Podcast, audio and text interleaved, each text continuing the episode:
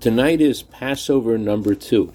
It's a unique holiday that offers a deep message for our lives. It's never too late to fix past mistakes.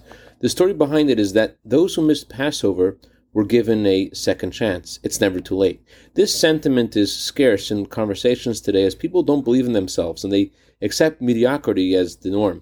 Passover too serves as a balm to the soul. It reminds us that we are whole inside and beloved and desirable to God. We are His children, and it's never too late to say, I'm your child and I'm not leaving you.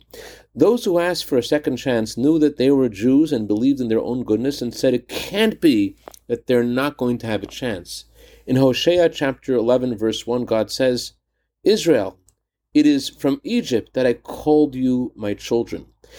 Egypt represents estrangement. Sometimes you see God say in more ways than one, Get out of my house. I don't want you. You're not my child. The Talmud in Chagiga, page 14b, says, A man named Elisha ben Avuya was at the Temple Mount on Yom Kippur and he heard God say, My wayward children, return to me. And then God says, But not you.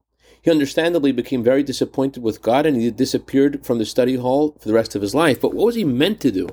The Talmud says in Pesachim, page 86b, that whenever you're invited to someone's home, honor your host's desires unless he asks you to leave.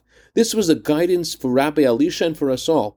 The owner, God, may have told you to leave, but why would you listen to that? Don't you know you're his son? He's testing you.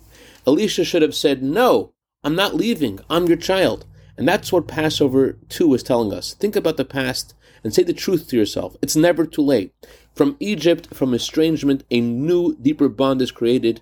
Only from Egypt did God truly call us his children. I dedicate a minute of Torah today to Rabbi Cohen in honor of his birthday for a year of bracha, v'atzlacha, begashmius, v'ruchnius. Also dedicate this to Rabbi Yossi Ives in honor of his birthday for a year of bracha, v'atzlacha. Have a wonderful day.